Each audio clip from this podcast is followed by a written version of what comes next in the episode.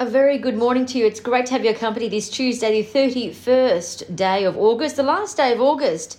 My name's Jessica Amir, Senior Market Analyst with Bell Direct. Well, Aussie shares are set to close higher for the 11th straight month. Gold miners are delivering disappointing results and FMG to extend its rally. But first, let's go to overseas markets. We saw US stocks surge yet again to brand new record highs overnight.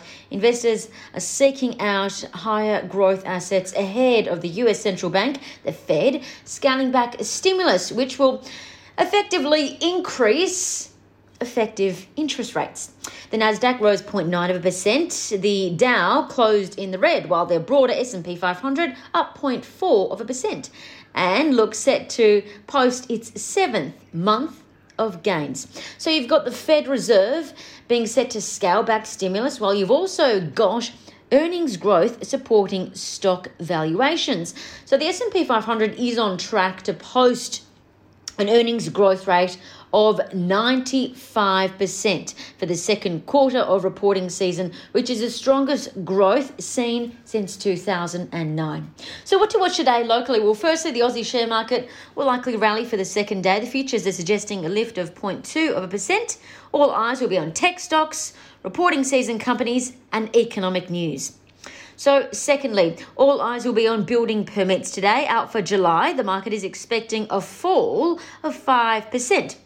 With that in mind, keep an eye on Brickworks, BKW, CSR, CSR is the ticker, and Boral, BLD, as well as other companies in the building material industry. The third focus today commodity stocks will be on the radar again. The iron ore price has steadied, it's holding under.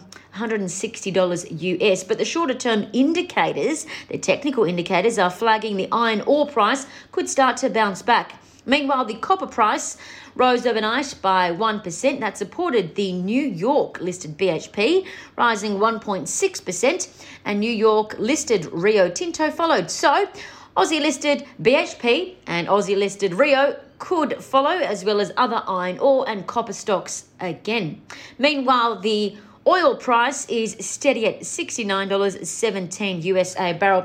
The fourth focus today, earnings results. It seems gold companies are not shining. They're delivering sour grapes. Gold miner Regis Resources RRL reported a 27% fall in profit to $146 million. The market expected profit of $156.5 million.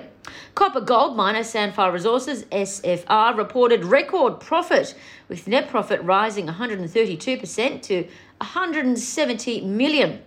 But the market expected more profit than that. The market expected profit of $201 million.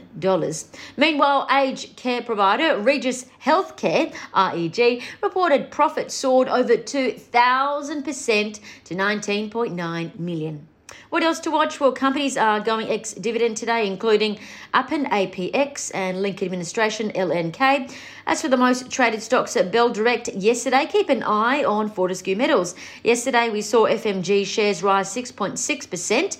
That pushed FMG shares above its 15 day average for the first time since July. Now, the technical indicators are suggesting that FMG that rally could continue over the shorter term because um, a technical indicator called the MACD looks like it is about to flag a bullish signal suggesting FMG could rally again.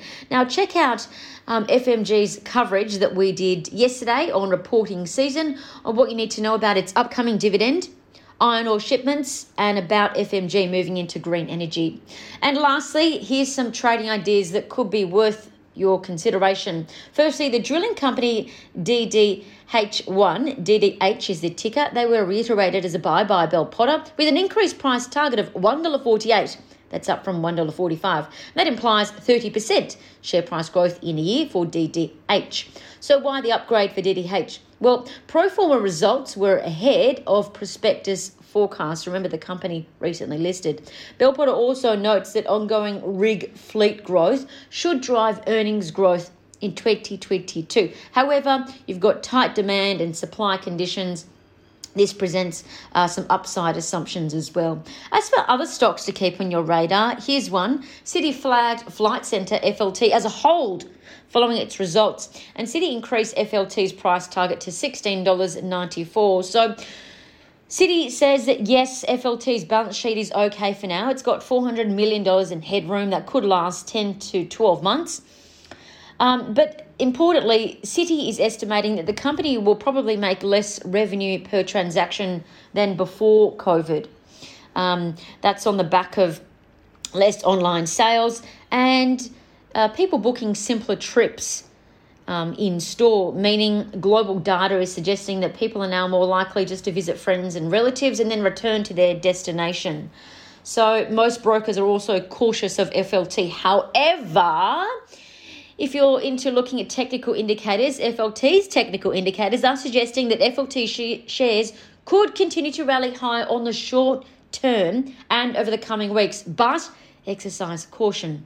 As for other trading ideas, bullish charting signals have been seen in Paladin, PDN, Red 5, RED, and Perseus Mining, PRU, and that's according to Trading Central. Jessica Amir is my name with Bell Direct. Stay safe. Happy trading.